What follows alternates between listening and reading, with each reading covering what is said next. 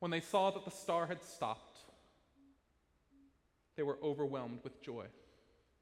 May Jesus Christ be praised and glorified both now and unto the ages of ages. Amen.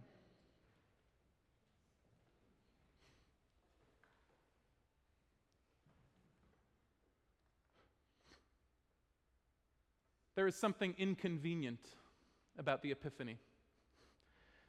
It is one of the major feasts of the church, which means it is assumed it will be celebrated. And yet, because it is always 12 days after Christmas, and Christmas is always December 25th, it can fall on any day of the week. What's more, it's not a feast that you can transpose or translate to the following Sunday.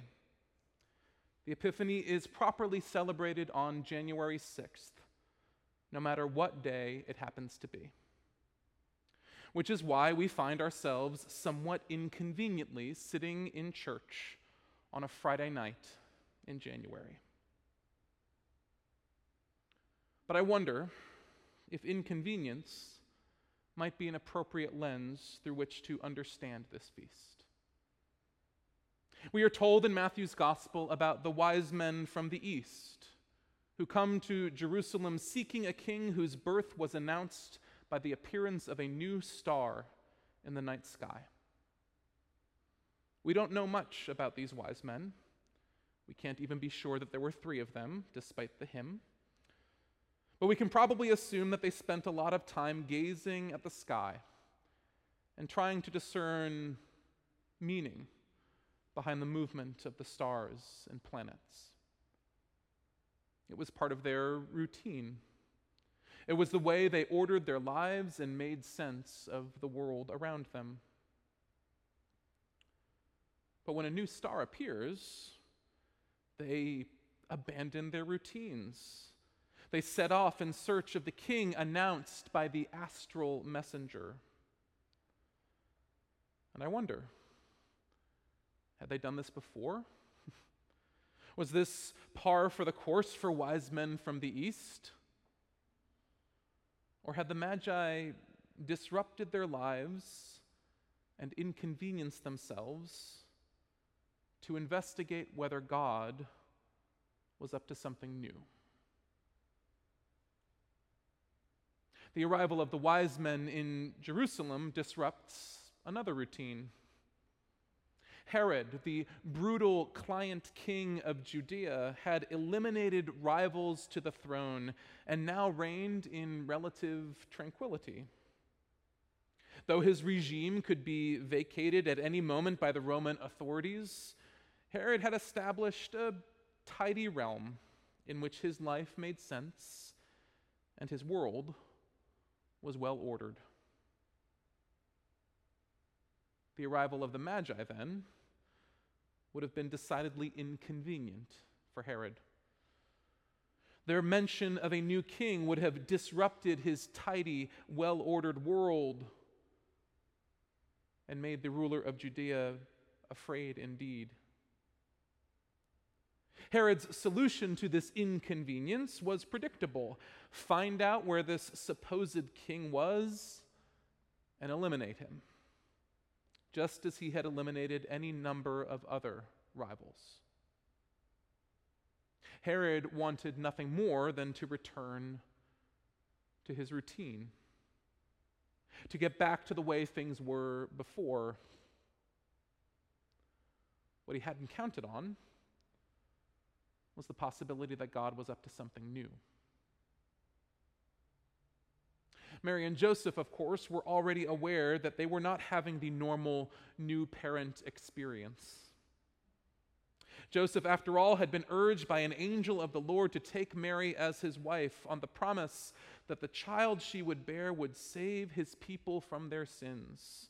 Quite an expectation of a newborn baby. And yet, Mary and Joseph can't have fully imagined that they would have been visited by a group of strange men bearing symbolic and impractical gifts fit for a king who knelt to pay homage to their infant son. These parents who eschewed routine a long time ago were probably amazed by yet another sign that God was up to something new.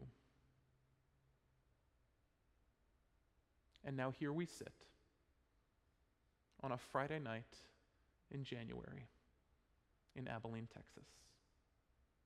The glory of Christmas has faded away. We reveled in the last of the Christmas spirit and spirits at our 12th night festival last night. And it seems like it is time to get back into a routine. School starts again soon, doesn't it, friends? Even the liturgical calendar deigns to call this season after the Epiphany one of the ordinary seasons of the church year. And yet, as we all know, the word ordinary doesn't denote commonness or routine. It refers to those ordinal numbers first, second, third, etc. After tonight, we will count the Sundays after the Epiphany. And to my mind, this is an acknowledgement of the extraordinary power of what we celebrate tonight. The Epiphany is such a big deal that every Sunday until Lent makes reference to it. The Epiphany reminds us that the disclosure of God in Jesus Christ displaces all of our other priorities. It disrupts our routine. It reveals that God is always up to something new. And this can be inconvenient. It means that we cannot sleepwalk through life. It means that we cannot close our eyes to human suffering or things that make us uncomfortable. It means that we must be awake and attentive to the reality of God's presence in our life and in the life of the world. In this sense, Epiphany is a daily part of the Christian life. And the great Anglican preacher John Donne made this point in a 1626 Christmas sermon when he wrote Every manifestation of Christ to the world, to the church, to a particular soul, every manifestation of Christ is an epiphany. And this is not routine. Because as the prophet writes, God's love and mercy are new every morning. On Epiphany, on this inconvenient night, our call is to recognize that God is constantly being made manifest to us in Jesus Christ, disrupting our routine and revealing all the ways that God is up to something new.